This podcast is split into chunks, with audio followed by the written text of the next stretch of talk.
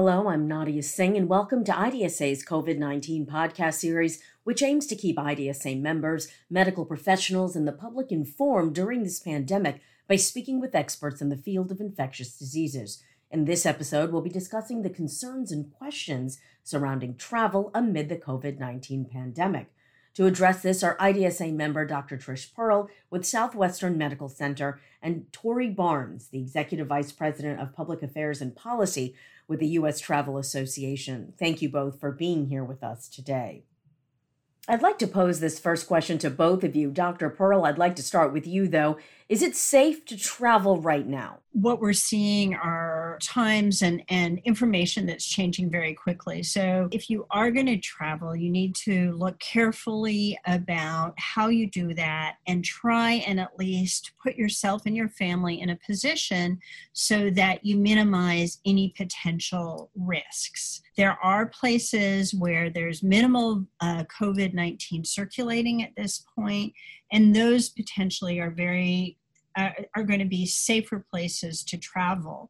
There are types of travel that are going to be safer than other types of travel. There are going to be activities associated with travel that are safer activities. And so, as you think about travel, what you need to do is think about how can I do this in the context of what's going on and do it safely? You know, we defer to the health and medical professionals when determining if it's safe to travel. But just to echo what Dr. Perl said, we feel that travel can resume safely if the proper practices are put in place. And we also believe that no matter where uh, folks are traveling right now, that they need to be wearing a face mask um, adhering to other healthy practices such as frequent hand washing and physical distancing to the extent possible the industry really does feel strongly that without health and safety that there can't be any travel um, and therefore any economic and jobs recovery within the industry and the broader economy really depends on a shared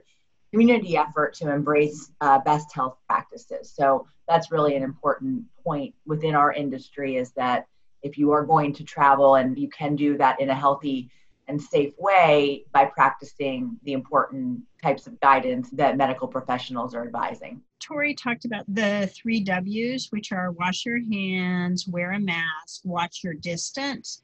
Those are key. The other thing that's very important with travel is you should not be traveling if you're sick. If you're not feeling well, that's the time to reorganize or rearrange your trip plans for yourself, for your family, as well as for those around you. So, so that would be the other very important advice that I think both of us would give to the public. If you are going to travel, there are things you can look for.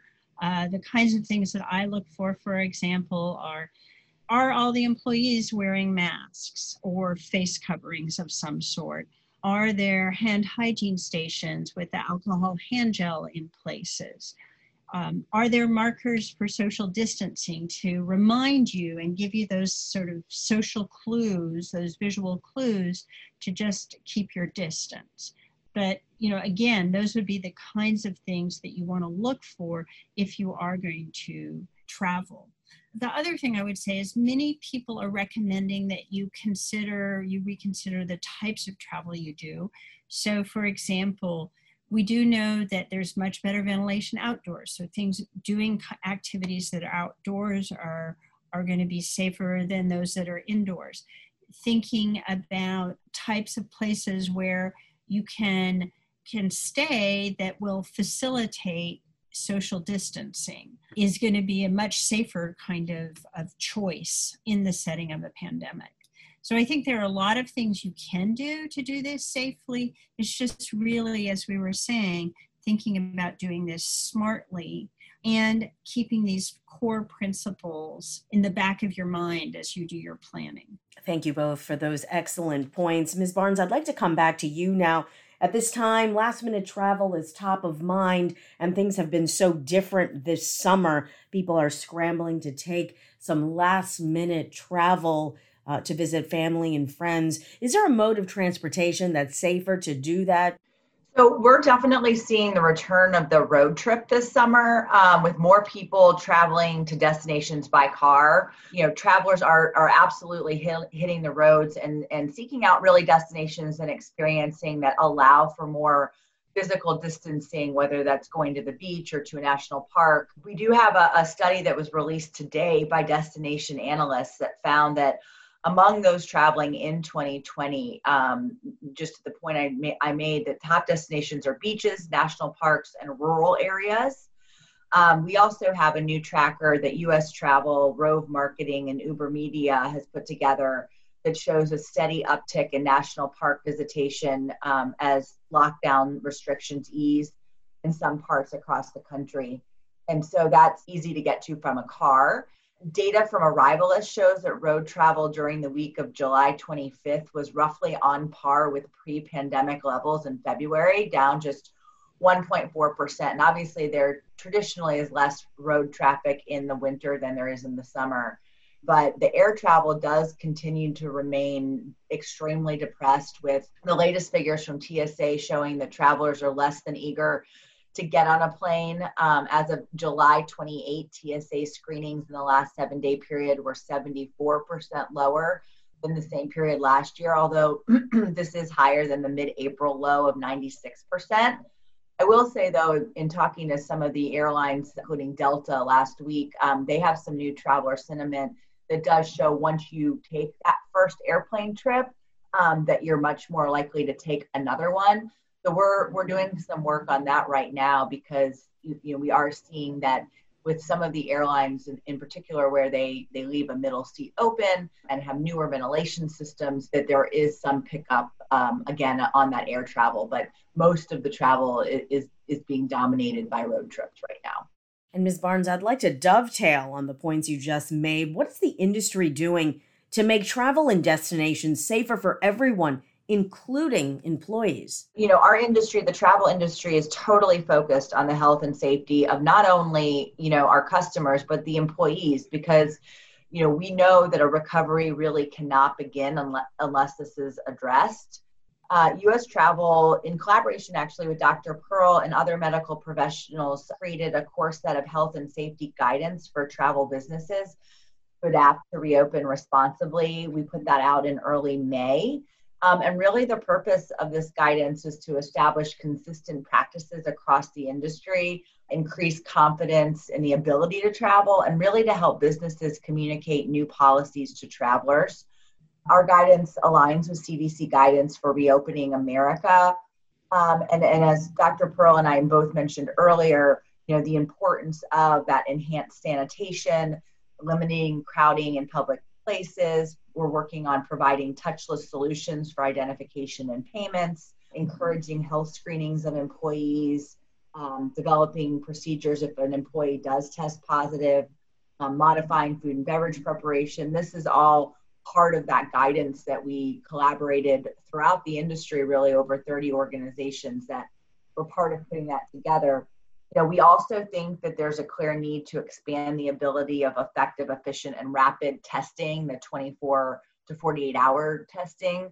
Um, you know, we know that some of the testing mechanisms are really advancing right now, um, and think that, that that's something that could be really important to help um, prevent the spread of infection. If, if you know that you, um, you know, can get a test and then are embarking on a journey within 24 hours um, rather than having to wait five or six days, the likelihood that you actually are COVID 19 free uh, is, is enhanced with that sort of that testing that that's important as long as it is able to to again quick turnaround time and have that the percentage of, of reliability um, being as high as possible in the in the 90-ish percentile is, is, is really critical.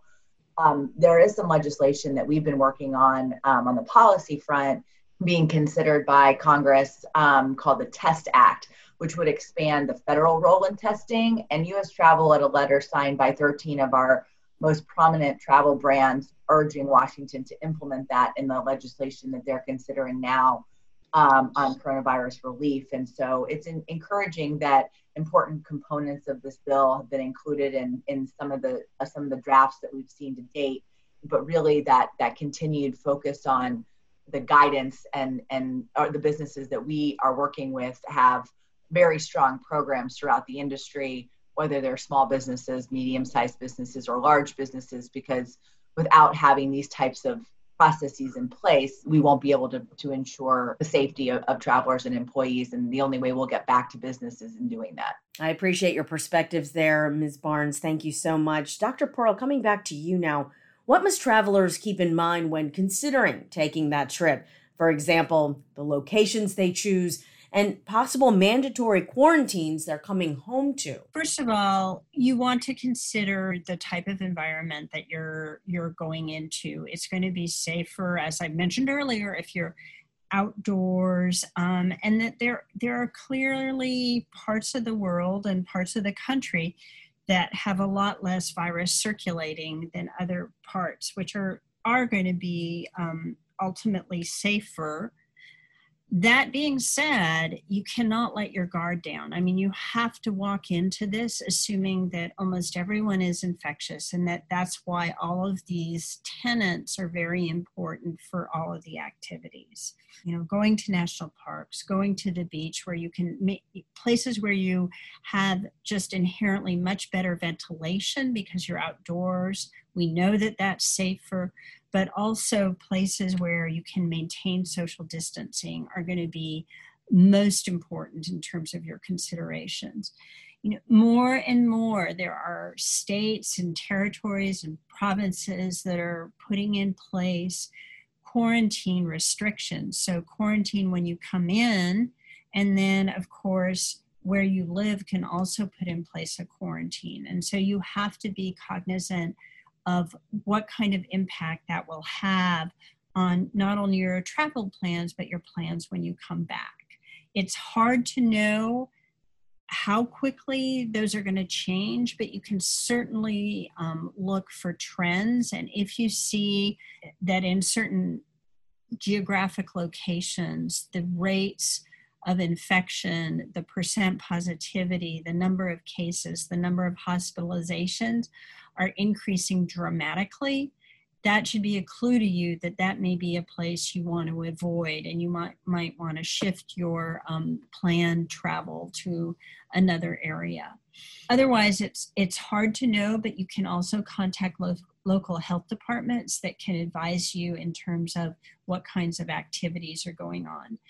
Other things to think about, um, especially if you are traveling with somebody who is high risk, is that there are um, some stresses on health, the healthcare sy- systems in certain areas. It appears to be more prominent in rural areas than non rural areas.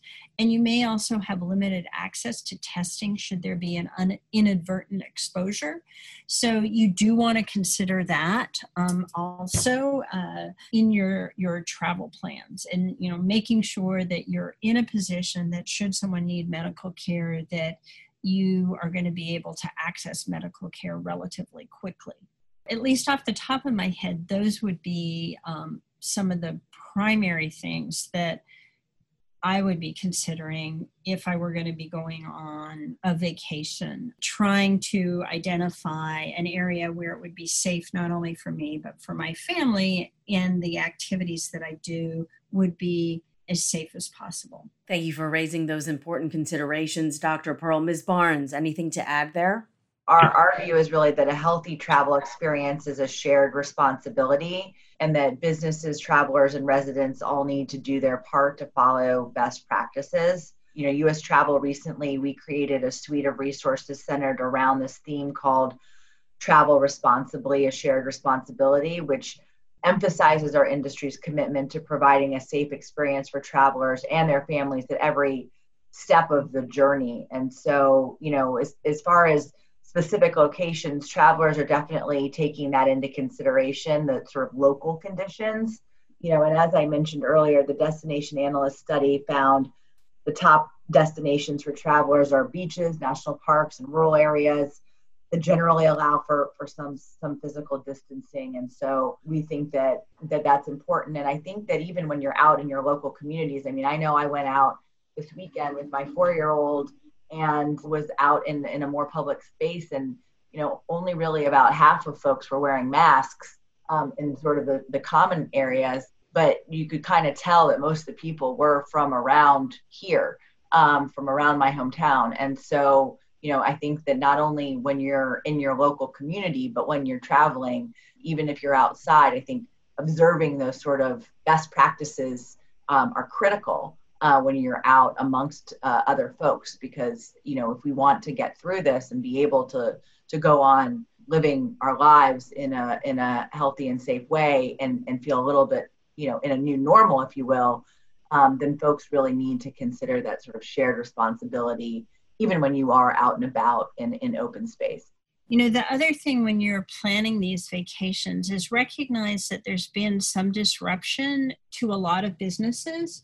And so you need to plan for that. For example, if you fly these days, you're not going to get a meal or have access to buying a meal on an airplane. And so you need to plan for that in advance. If you go into airports, there aren't as many food vendors that are available. If you go into certain hotels, they may or may not have some of their restaurants or their food services available. Planning around some of these unexpected changes that have occurred is going to be an important part of, of traveling in the current setting is that, you know, things have changed and accessibility to certain things have changed. So you just need to think about that um, as you're planning your your your travel. Thank you for that answer. And it's an excellent segue into our last question that I'd like both of you to examine.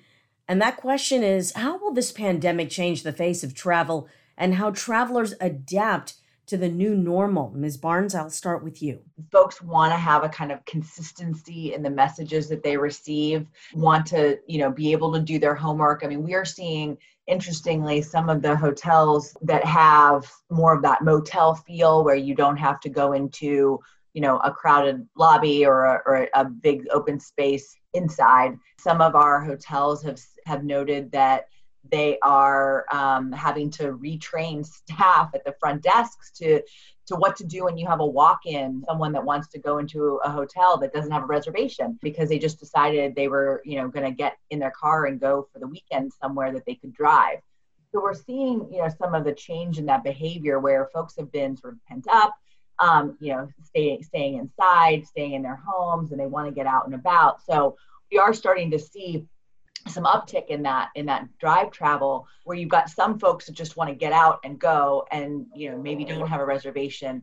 And then you have others that want to have that much more planned deliberate how do i go and be somewhere out in an open environment? So i think that we're going to see throughout this process you know a lot of changes. Again um, I think more of a drive traffic, more of a drive travel, more of a desire to be in and out in outdoor spaces and we'll continue to track and watch that. But I think that as people, you know, can take that social responsibility to heart, um, wear masks and and and practice best sanitation um, processes, um, that we'll start to see people moving a little bit more regularly in the air service as well. For me and my family, we went to um, a family you know, beach house, a friend's beach house in in May, and then in or I'm sorry in June, and then decided okay in July we want to go to a long weekend at the beach because we'd already gone once. We knew we could do it. We could do it safely. So I think that that that will that will be something that will also get people's confidence up as, as we move forward. But I think we'll all be learning throughout the process and, and that shared responsibility and taking health and safety of yourself and others into account will be important in that planning process. Excellent advice, Ms. Barnes. Dr. Perl, any last words? We do have to recognize that there is going to be a new normal. And I always go back to reminding people that after 9 11 occurred, when we started the TSA screening, many of us thought that that would be the end of travel as we knew it. And we adapted. And now you know everyone knows what that drill is like and they're used to getting things screened. And i think that it's really improved the safety of that travel experience. Uh, so this is going to require a shift in what we do. There's a shared responsibility in this in that we need to do what's best for us but for those around us to make this a really rewarding experience the three W's: wear your mask, wash your hands, and uh, and watch your distance are going to be key. We, as people who are utilizing the travel industry, can also voice the things that make us feel safer and engage the travel industry in that. There are certainly things that you can do. For example, when you're getting on or flying on airplanes or uh, using buses or or trains you know those types of transport that are going to allow you to social distance may be preferential. We can influence a little bit what this looks like and i think it's important that we do. I, I, would like to reassure people that I think we can do this safely but we have to think critically and we also have to think about those around us. We never know if it's going to be a grandmother or somebody who is getting chemotherapy or whatever. And so it's not just about us. Um, and you know, I think that that we need to select things that are going to ultimately be the right choice for us. And that's going to be different this year than it has been in the past and we're going to have to look for things where we aren't in crowded environments and that that we aren't um, necessarily doing some of the same activities that we've done in the past. So I, I think we can do it safely. It just people just need to really be smart about this and really think about how they can do it and, you know, as we've said, road trips have become important. Outdoor types of activities have become very important. And you can do this, but you just also need to make sure that you plan and prepare for that. At this time, I'd like to thank Dr. Perl and Ms. Barnes for their time, participation, and expertise. For the latest information and resources on the COVID 19 pandemic, visit IDSA's website, idsociety.org, and don't forget to follow us on social media.